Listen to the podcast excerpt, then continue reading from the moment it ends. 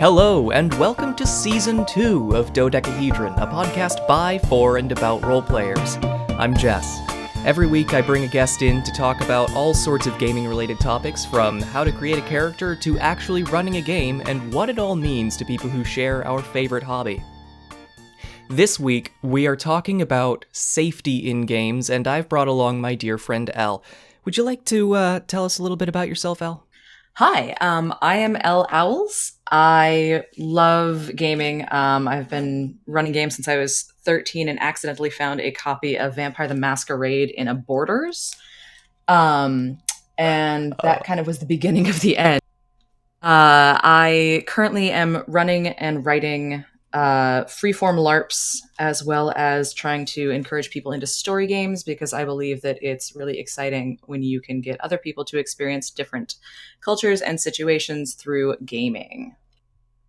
Now, before we really jump into our big topic at hand, you in particular have introduced me to a couple of games that I probably wouldn't have stumbled upon on my own. In particular, uh, Dream Askew and Nahual. Yes. Um, so Dream Apart slash Dream Askew, of which my favorite is Dream Askew because I am unapologetically and angrily queer, and so is the game. Um, those are written by Avery Alder and Benjamin, and I can't remember his last name off the top of my head. I'm very sorry. Um, and Dream Askew is what happens when the apocalypse is happening around you, and all of you and your queer friends have decided to build an enclave um, to protect you and to keep you kind of in a community during the apocalypse and it's about finding community and space and safety and role playing out the drama and the questions that, that brings up like when is violence justified? And what does it mean to have a community? What does it mean to have psychic privacy? Things like that. And it's just so fun and you get to have such interesting experiences uh, and each game is completely different I tell you, I've played it with you once, and it was probably the most unique role playing experience that I've ever had because it starts off very blatantly like you are all queer of some kind. And, you know, in, in my day to day life, I am a wee bit of that myself, but never to the extent where it's particularly visible, and the visibility of it is a major part of the theming of that game. Like you cannot escape that you and everyone around you is let's say adjacent to society at large. Yes. Uh, one of my favorite parts of the game is um, it's sort of a powered by the apocalypse hack in a certain way, but it's diverged um, in certain really remarkable formats. But one of the things in the character creation section where it says, you know, choose your eyes, choose your look, choose your hands, one of them is choose your gender. And if I recall correctly, at the top of my head, there's only one character skin that has anything that is traditionally binary. Everything else gives you options like Raven or Gargoyle or Dagger Daddy or High Fem or Hard Fem or Ice Fem. There's nothing that's like you can't play a man, a generic man which I think is fantastic because it it really encourages you to get outside of you know, for many of us who do fall along what would be considered the gender binary, it kind of it takes that uh it takes that assumption away and it makes you think about like okay, no, what does gender actually mean in this context? Yes. Um, I didn't like the gender binary as a human so much that I just opted out of it completely. Uh, so I I identify as agender, um, which is one of the other reasons I really like this game, just because I get to see so much of myself represented in it. Um, one of my favorite genders in there is Dagger Daddy, and I was reading the book itself, and the example they give in there is in the uh, theoretical play section, where they're like, "Well, I'm identifying Dagger Daddy like it's Danny Trejo, but he likes giving hugs." I love that with every ounce of my being. And but go ahead. Let's assume there are some folks out there, and this is my way of segueing into our topic, who might look at something like that and think, hmm, there are aspects to things that this could bring up that make me uncomfortable. Like, you know, there are a lot of people who associate queer spaces and different gender identities from what they're used to with eroticism, which is not a good way to look at it necessarily, but it is a thing that people do, and they might assume if you're going into queer spaces and stuff like that, there's going to be sex happening, and they don't want that. Unfortunate for them. But if you're one of those people who's like, you know, I don't really want to hear about actual depictions of sex in my fun beat 'em up role playing game, how do we accommodate that for people? Well, they've come to the right place because I actually don't like having all out graphic depictions of sex in my games. And I actually don't really like even going near it. I'm okay with alluding to it in my games, but generally, what I want to do is not anything at a table with people that focuses on actually having sex. Um, if I want to do that, I will do it like in the bedroom and I will politely invite people back there. Um, one of the first things I do at my tables is when it gets to the point of kind of saying, okay, well, first off, like, way step back getting people's buy-in is really important. Uh, for a game like Dream Askew, you have to get make sure that everybody who's at the table knows exactly what you're playing. So you don't get people to sit down to be like, "Oh, we're playing a bunch of gay people. This is not what I wanted." Yeah, they probably shouldn't be in that game in the first place. Yes. Um, but for something like maybe Monster Hearts, where that sort of thing isn't quite as apparent, having an initial, hey, everybody, welcome to the table. Here's who I am. Here's the game we're playing. Here's some of the themes it brings up or the things that it touches on is super important because that lets people tap out early on, or it lets the GM and the group be able to manage their expectations going forward. Managing expectations is an incredibly important aspect of getting together a new group or even like coming into a slightly different situation with your regular group.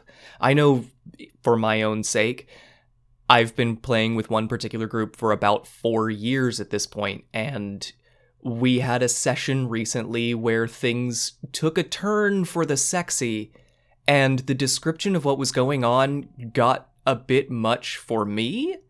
And I'm generally one of those people who's like, I'm fine with most things as long as it's not like sexualized violence, because that's icky. But this just kind of.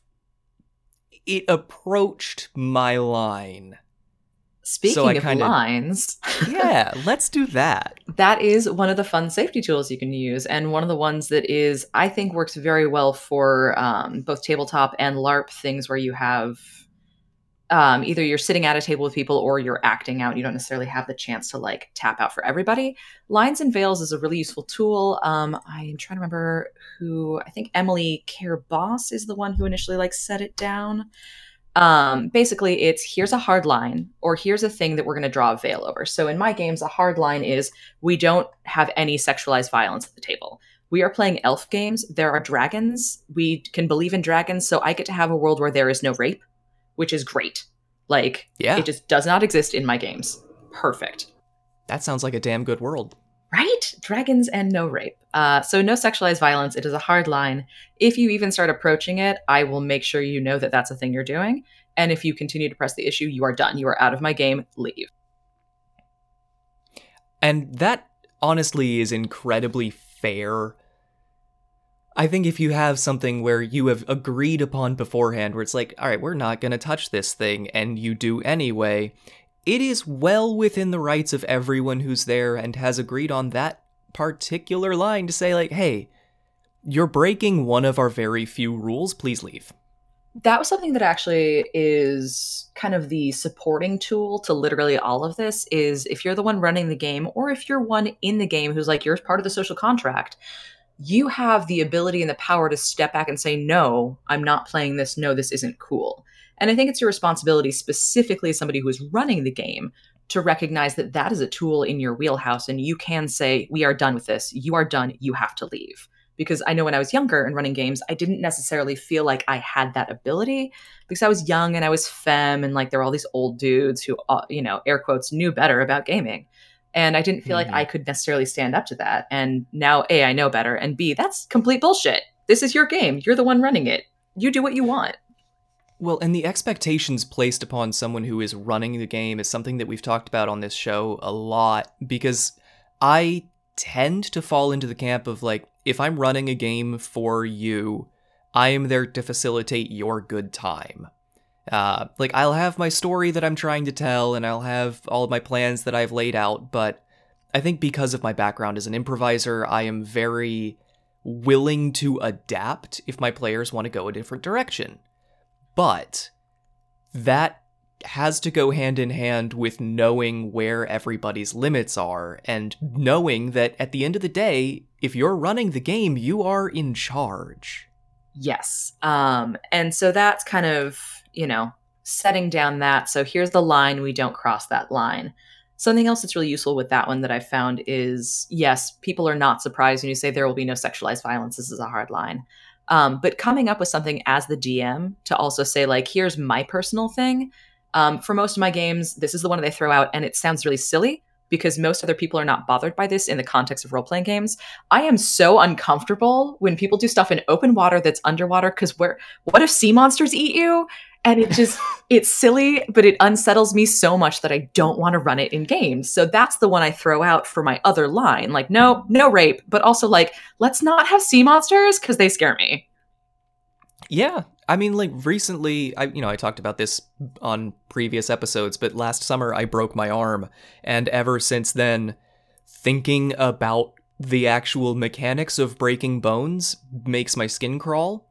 So like that's a new line that I have. Maybe more of a veil because like if you're doing a violence thing, it's fully understandable that somebody could be like, "Yeah, you get hit in the arm with a club and guess what? It's broken."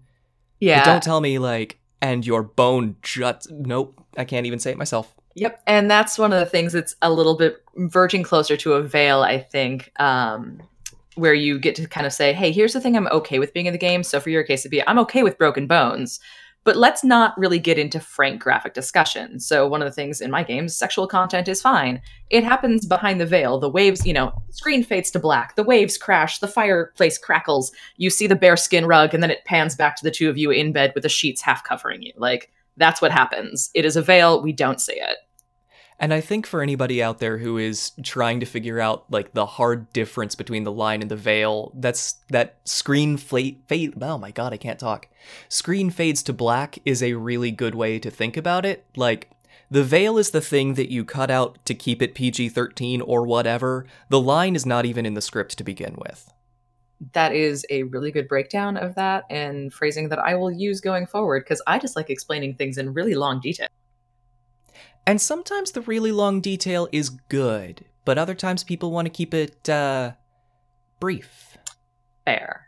Um, so yeah, that's kind of lines and veils, and I think that's one of the ones that's a really good starting point for a lot of stuff because it gets people talking about and thinking about what they want to see in their play, and that's something that I think a lot of people have never had to consider or never been asked to consider.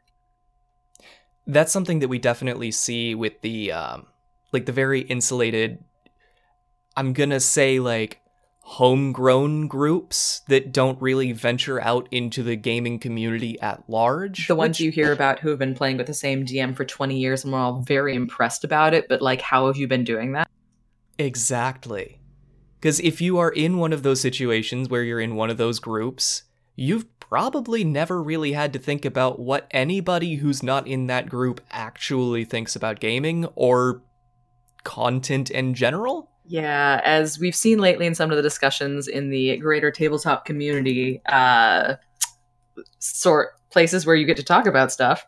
Um, there are a lot of people who play one way with their groups and don't really consider what it looks like outside of their groups. And I guess that's fine and fine in air quotes if that's all you do. But if you take that attitude and you bring it to a convention, then that's where things start getting hairy and where these safety tools really come into play. Yeah, so let's talk about another one of these safety tools. Because uh, lines and veils is one of those things that you kind of set up beforehand, but if you didn't realize that something was going to come up, and, like, let's say you are terrified of carbon monoxide poisoning, and you have a character who gets locked into a car and the exhaust is running in, and it's like, oh, I didn't think to say that this is bad that is where something like the X card can come into play. Yes. Um, X card is really good for tabletop, not quite as good for LARP because you can't necessarily see it. but X card in this case, cut slash break or script change would work in this kind of situation. Um, X card is the immediate default. You literally have on your table an index card or some sort of printout that has an X on it. And you tap it or you hold it up for the DM or like you somehow indicate that this is what you're doing. The game stops and then you kind of revise what's going on and you continue. Um, but the X card is the default like panic button. This needs to end right now.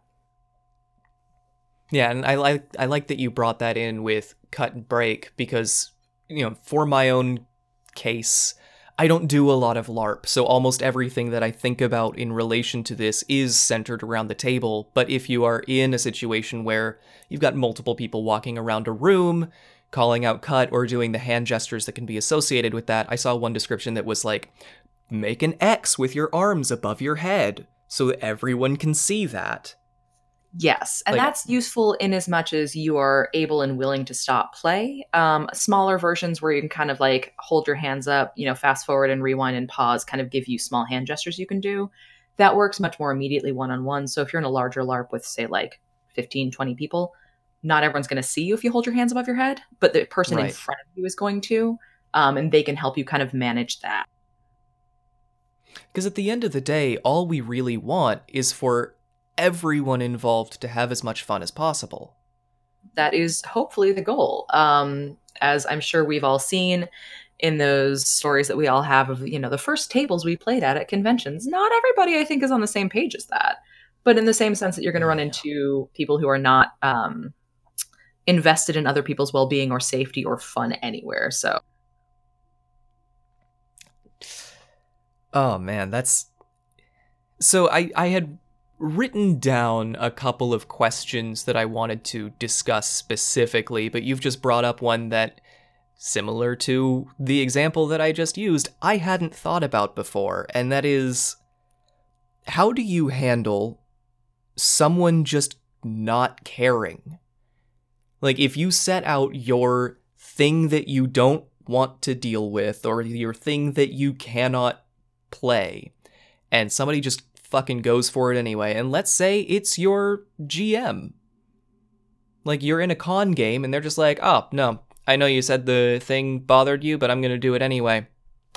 What's your option there Yep. Uh, unfortunately, if it's your GM, I don't think you have a lot of options. I think your best bet, as shitty as it is, is to leave. And it's unfortunate, and by unfortunate, I mean really awful, that the onus is on you to keep yourself safe in that situation. Because one would hope if you said, hey, let's not do some carbon monoxide poisoning, your DM was like, so I'm trapping you in this car anyway.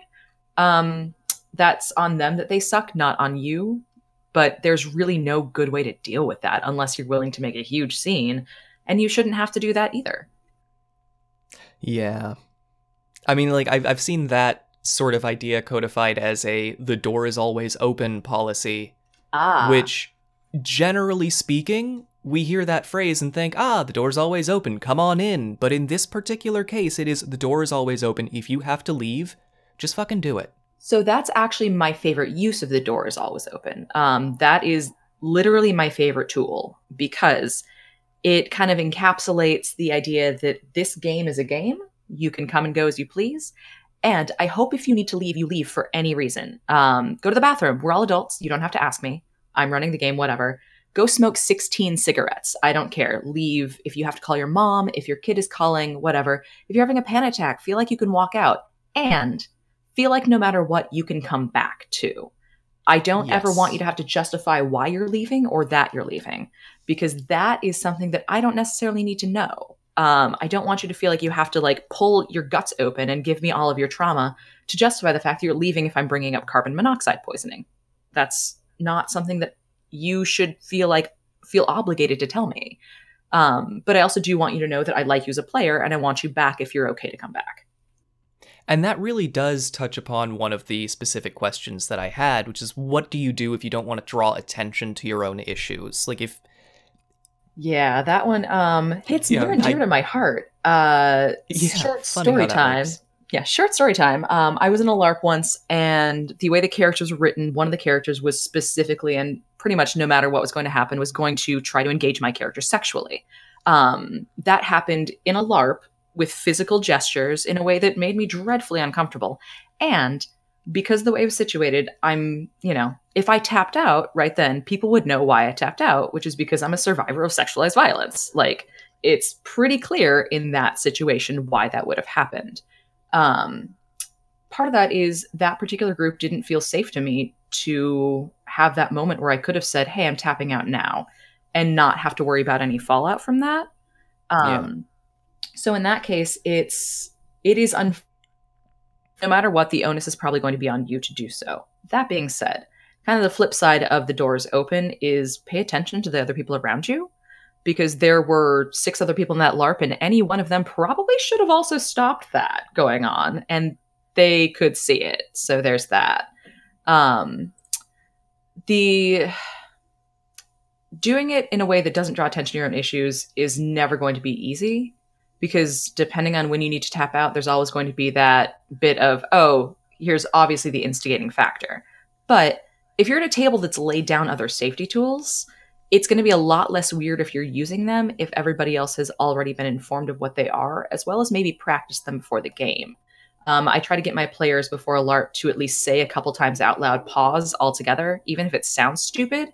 You've used the tool once. You've used the tool twice now. Now you can do it. So it's it's balancing between your own safety and hopefully the guidelines that your GM has put into place. And it's really good to break that stigma around it because I think everybody well, I don't want to say everybody, but a lot of players have this fear of interrupting or of ruining the game or of breaking other people's fun. Yep. But like you're one of those people. If it's not fun for you, you're ruining your own fun. And I know that on my end, um, if I'm running a game and I found out later that somebody had to tap out or wanted to tap out and felt like they couldn't or didn't tell me, I would be gutted. I would be so upset that something that I did affected somebody that badly. I try to write my games in a way that that won't happen, but I can't guarantee it because I don't, I can't uh, plan for every single scenario that's going to come up. And I would be horrified if I had hurt somebody that badly. On that note, I think it's also very important that after, you know, after a session is done or after a game or a convention, if you did feel that, but you weren't comfortable saying something at the time, and you go away and you think, man, that was like four weeks ago, but I really want to say something so it doesn't happen next time or doesn't happen to someone else. Unless you are in one of those groups where people are just awful, and then in that case, please stop playing with that group. Yeah, no game nine times that game. Uh, no, like no nine times out of ten, your GM wants to know how best to facilitate your fun. Absolutely. And, you know, if you had a bad experience in that game, your GM might not know that that was a scenario that got written in somehow or that was going to happen, and they can take it out going forward. It doesn't necessarily, it isn't, the onus is not on you to make sure it doesn't happen. Mm-hmm. But if you feel comfortable sharing, your DM probably wants to know so they don't have it happen to someone else. Absolutely.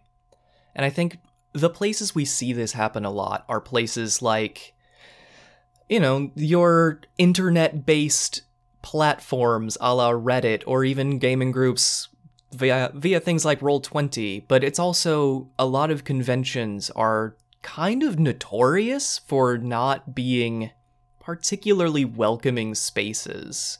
And a lot have been working on that over the last few years, but there are let's say different entries along a very broad spectrum of how well things like safety and anti harassment policies have actually been included and advocated for. Yeah, there's there's a lot to be said for the geek community in how it does welcome people um, from all sorts of backgrounds, from all sorts of walks of life, from all sorts of ability to interact with other humans. Um, and there is also a bit to be pointed at, sort of the geek social fallacies, where people's bad behavior is kind of swept under the rug because, you know, we were all nerds. We were all made fun of for something because we were nerds. And that's occasionally conflated with actual bad behavior. So mm. it's that, and then taking that kind of background and trying to make it into safety tools and build safety tools around both of those perspectives makes it difficult.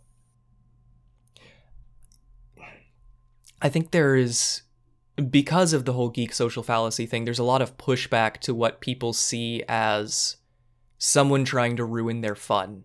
And you get that conflated a lot with the whole like SJW thing among certain groups, but there are people out there who you know, they grew up reading like Conan the Barbarian or H.P. Lovecraft, and to them, something like weird misogyny and blatant racism are just par for the course in these kinds of fictions.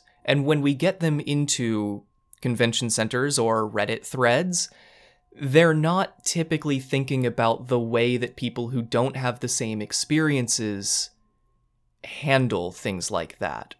So I, I would just ask you if any of those people are out there listening, what is the one pithy thing that you could say to them to kind of try and make them rethink those aspects?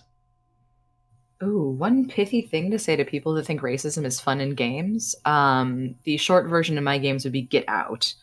But uh, I think that's fair. I right? Like I, I don't know at this point in my life, if you are coming into my games and you're in a convention setting and you want to run some racism in my games, I'm going to shut you down really, really hard. There's no reason whatsoever that you should be doing that. But I guess the pithy bit for people who are legitimately in good faith trying to, you know, get their get their gaming groups to walk that stuff back. Huh.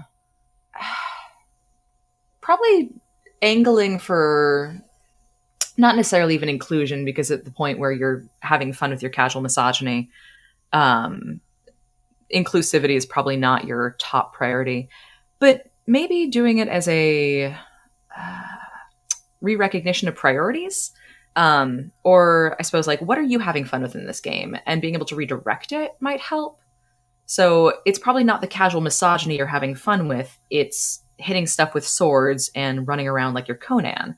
So angling your game towards maybe something like Swords Without Masters. Swords that Master, singular or plural? Um, uh, I believe it's singular. Swords Without Master, where it's the casual misogyny isn't built into the game. It's the storytelling aspect of hitting things with swords like your Conan.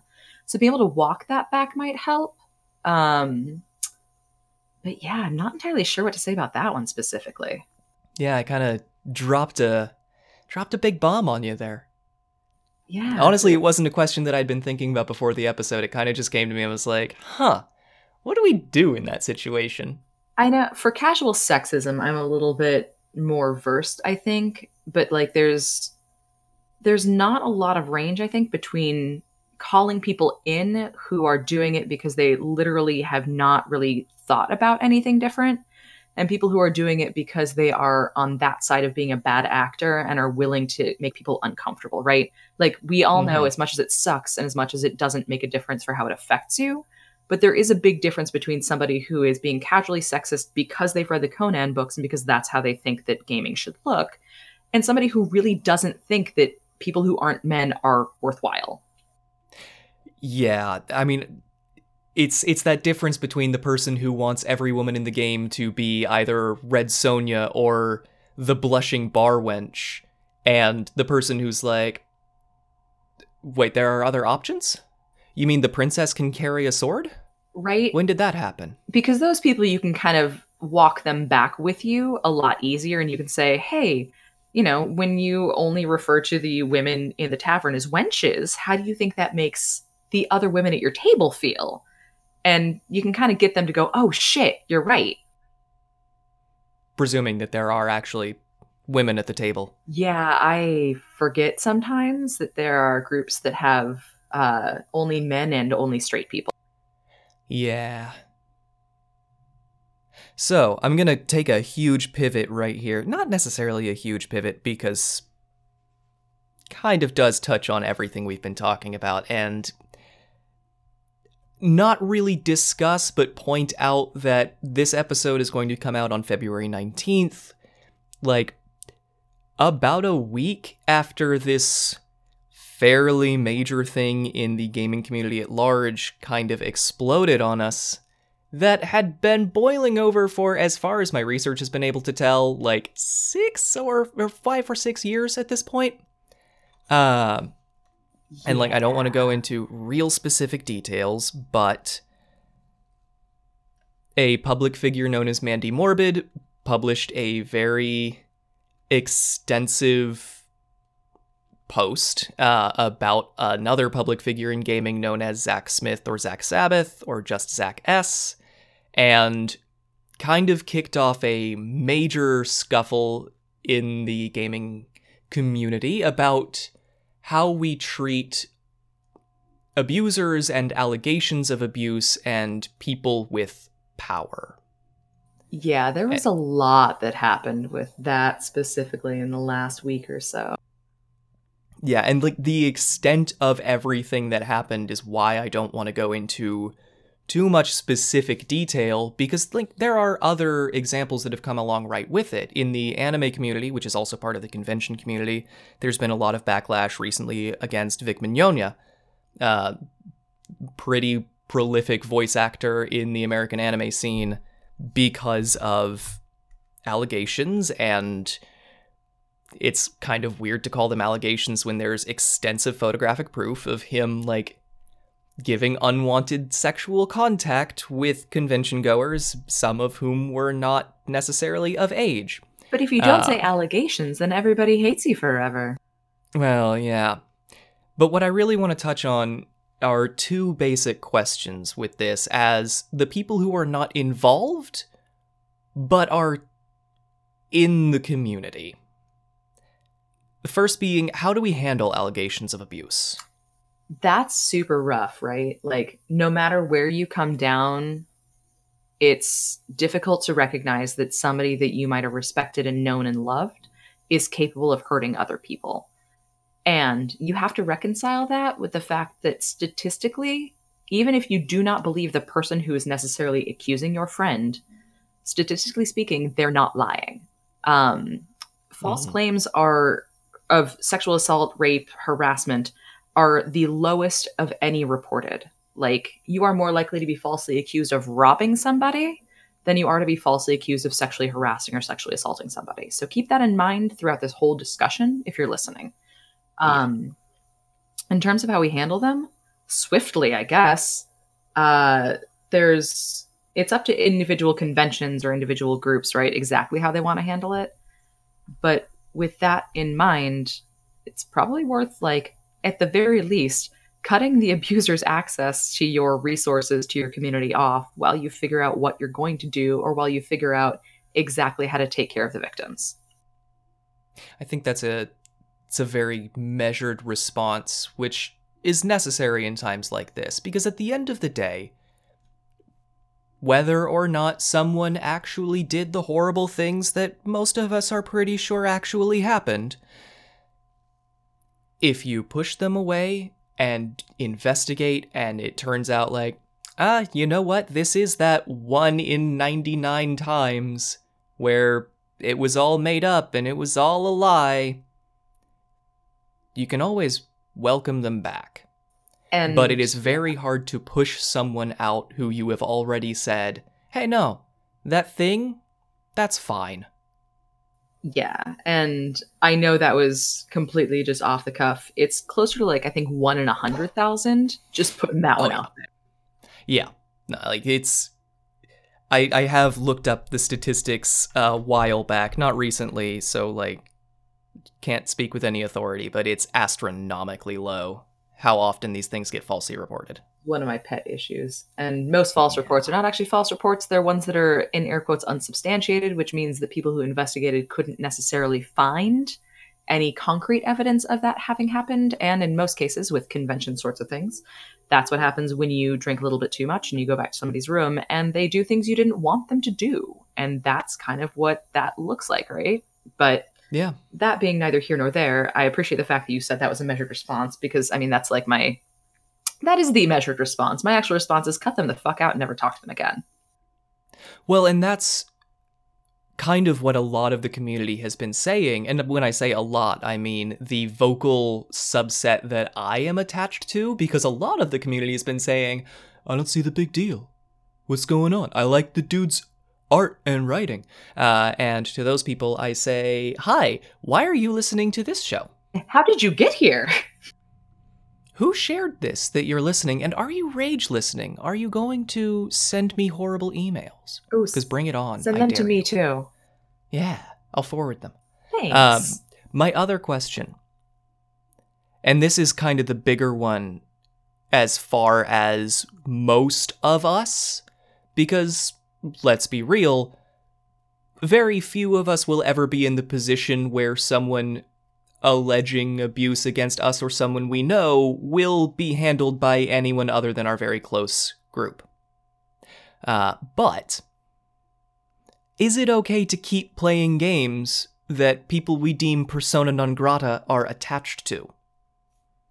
Good question. And context dependent, right? At this point, if you've bought something by this notable public figure that we are talking about, the money's gone. The Yeah. book's on your shelf. You could throw it out if you wanted to, and if that will make you feel better, you can hide in the attic if that will make you feel better.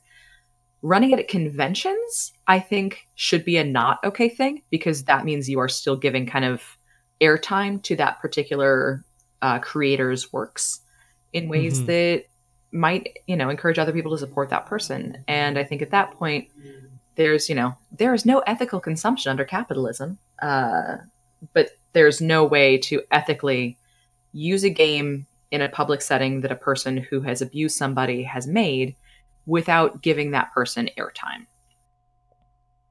In your home I think- game, that's it's up to you, I guess. I can't decide what you're going to do in your living room with your four friends that you've been playing D&D with for 20 years.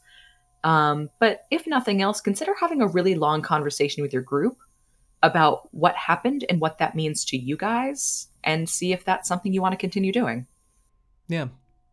And I know that's something that my group has been talking about fairly extensively, at least among those of us who have been either willingly or sort of forced to because of the podcast that they run to stay in the loop on these things. Uh, one thing that I learned was this particular figure was a I mean it was credited as a consultant on D&D 5 which is a game that I otherwise really love playing and really love running. And it's got me reconsidering like okay I have already spent the money on all of these books, and it's not like he's in there as a writer, but the main writer has not necessarily, like, come out against things and has kind of issued non apologies, which just complicates things. And it's one of those situations where I don't have an answer. And I, I'm- I wish that there were like a clear cut way to do this, right? Um, the day this Yeah. comes out, I will actually be having this conversation with my one of my D and D groups because we play Dungeons and Dragons Fifth Edition, and I'm gonna have to sit down and explain to them a what happened because none of them are as invested in the hobby as I am, so none of them have any idea what's going on, and we're Mm. gonna have to see how they feel about it and whether or not I still feel comfortable running this game for them. it's one of those things that we don't really get into this hobby to think about stuff like that. No, But- I got I got in because I liked. Well, honestly, I got in because uh, Vampire the Masquerade is the first book I had ever seen that somewhat represented mental illness in any sort of sensitive way. Oh, yeah. Masquerade was good like that. Yeah, I mean, it wasn't the best, and looking back on it, they could have done better. But it's the reason that I have a giant Malkavian mirror tattooed on my chest. which is dope. I have seen that tattoo and it's fantastic. Thanks. Hey, we've been going for like 40 minutes, uh, which is kind of against the new format that I have been wanting to take with season two. And since this is the first episode of season two, I think that's fine. It's the flex episode, right? Absolutely. This is the one where we sort of figure out the new digs. But now that we've talked about, you know, going back a little bit, safety rules and the ways that we can help everybody feel more comfortable at the table or in the LARP or at the convention, I want to talk for, let's say, like five minutes about ways that we can integrate that specifically into our games. And a lot of it is fairly straightforward. Like, you talk about the lines and veils beforehand, you lay out the X card, you create the gestures for cut and break, all of that stuff. But what does a game that's built with that in mind actually look like? A game specifically built with that in mind. Um, I'm sorry, do you mean like a system or like the, you know, you're all sitting around and your GM sets it up? Uh, both. I want to see where that prompt takes you. and then we'll talk about whatever fair. the other side of it is. That's fair. Um, well, I think there's kind of a balance in a lot of the games that Magpie has put out. And then also, like I was talking about in Dream Apart, Dream Askew, Dream Askew and Dream Apart are very specifically built with these tools in mind because they recognize that there's going to be content that might make you uncomfortable and not in a like, oh no, I have to examine my pre existing stereotypes and prejudices, but like, this is something I can experience as a human in real life, and this is distressing to me but they also recognize that that's built into the game in a way that lets you explore it um, in hopefully safe environments. So, what that looks like is a session zero, no matter what, right? You sit down with your players, you sit down with the rest of the group, and you say, here's what we're into, here's what I want to run, here are the themes I want to explore. Um, in Dream Askew, you all create your characters together, which lets you talk about the options you've picked which lets other people theoretically veto things you've done. Um, one of the characters, the uh, the Iris, one of their relationships can be my submissive, and that's something that I can see certain groups nixing. I personally don't think I want to see BDSM related tropes in my queer games at the moment. That's just something I'm not comfortable with. Yeah. Um, so being able to sit down and have that session zero is really important, and being able to talk about step by step the bits that are important to you in gaming.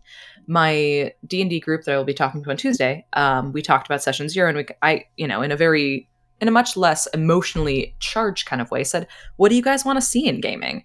And they talked about it for probably about an hour, and it kind of came down to they want, you know, this sort of game in this smaller region. They want to have investment in these sorts of things. They want it to be less political intrigue, but it's doing that exact same thing just for stuff that we're emotionally invested in. That is so exactly what I was hoping you would say because I love the idea of the session zero. I love when it is properly implemented, and it can be anything from like, hey, we're going to take an hour before we start this game and figure things out and create our characters, but it can also be its own actual, like, say you meet for four hours on Monday nights.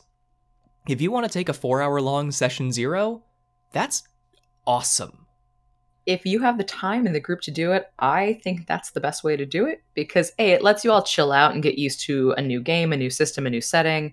If you're doing a session zero, it means that there's a new game of some sort happening, right?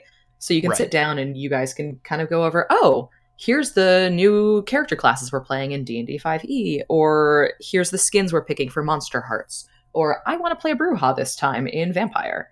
And it also lets you go over the safety techniques. Um, and in that vein, it lets the person who's going to be running the game or facilitating the game set up the expectations, kind of the boundaries, that the framework on which you're going to build the game.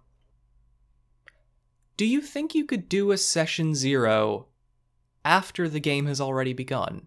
Yes, I think that it wouldn't necessarily be, you know, session zero because it's not zero anymore. But there's nothing, there's nothing wrong with taking a moment to pause your game and saying, "Hey, I think we're going off the rails. Like people either aren't happy or I'm not conveying something or something's going wrong. Let's talk about what doesn't look right to me and let's talk about how we can either pull that in. And sometimes that's going to be the DM saying, "You guys aren't biting any hooks. What am I doing wrong?" And sometimes that's a player going, "I'm really uncomfortable and I'm not having fun anymore because of XYZ." Like if anybody is feeling like they can call that, I think that's important. Yeah. Yeah. and minorly from a session zero perspective i think something else that you can do to set up pre-existing safety expectations as the person running the game and facilitating them is like i said earlier bring your own perspectives into it you can say you know here's my line no sexualized violence but like here's this other silly thing get your players used to feeling like they can use those tools Because being able to feel like you can bring it out with anything that bothers you is important because you won't use it if you feel like you're the only one who's going to. and you won't use it if you feel like you can't use it for something unless it's deathly serious, right? Like unless there is sexualized violence happening in a game, I can't say I'm not okay with it. Like, no, I'd like to be able to step back and say, hey, can we not um, in Cthulhu have teeth growing out of places teeth don't go because that makes me feel gross. Ugh. Right? Yeah, It's just just the thought of that is like, ah, it shivers down my spine. I did not know I didn't like that until somebody sent me a picture of it like two years ago. I'm like, well, here's a new thing I'm putting a veil on. yeah, that's. I feel like Cthulhu is a really good one to set things up like that because you never really know what sort of horrific nonsense is going to come out. I find horror games really specifically, people go all sorts of like bonkers in, and there are just surprising levels of, oh, we're, we're suddenly being really racist. Why? Yeah, see, not being a horror person, like the only horror game that I really enjoy playing is Dread, and it's because I really enjoy the mechanics of that game, and the horror is kind of just a fun little side note, and I would never touch on anything that was like too out there. Yeah. But I don't know, maybe that's just me. No, there's certainly levels of, you know, you can do certain kinds of personal horror. And I think uh, one of my very good friends runs a lot of Dread games through his company, Windmill. And he's done an awful lot of very accurately historical settings. And he does them with incredible sensitivity and tact and a lot of research. So going into it, you know it's going to be as accurately represented as you can get around a table in, you know, four hours but it also means that there's less likely um, if if you fuck around, he's gonna swat you. which I think is completely valid. And hey, also valid is ending the episode because we are out of time. Thanks for So, having b- me. It has been an absolute pleasure. Before we go, is there anything that you would like to say or plug or shout out? I don't have a SoundCloud, and my Instagram is just a picture of pizza. Um, if you want to get in contact with me, I am uh, L Owls on Facebook for some reason. If you want to send me the angry responses there, or if you just want to talk about gaming, because I am always up for talking about gaming. And as always, you can send in your questions or comments or concerns or suggestions for topics to dodecapodcast at gmail.com. You can find us on Twitter at podcastdodeca. And as always, thank you for listening. And we look forward to seeing you on our next adventure.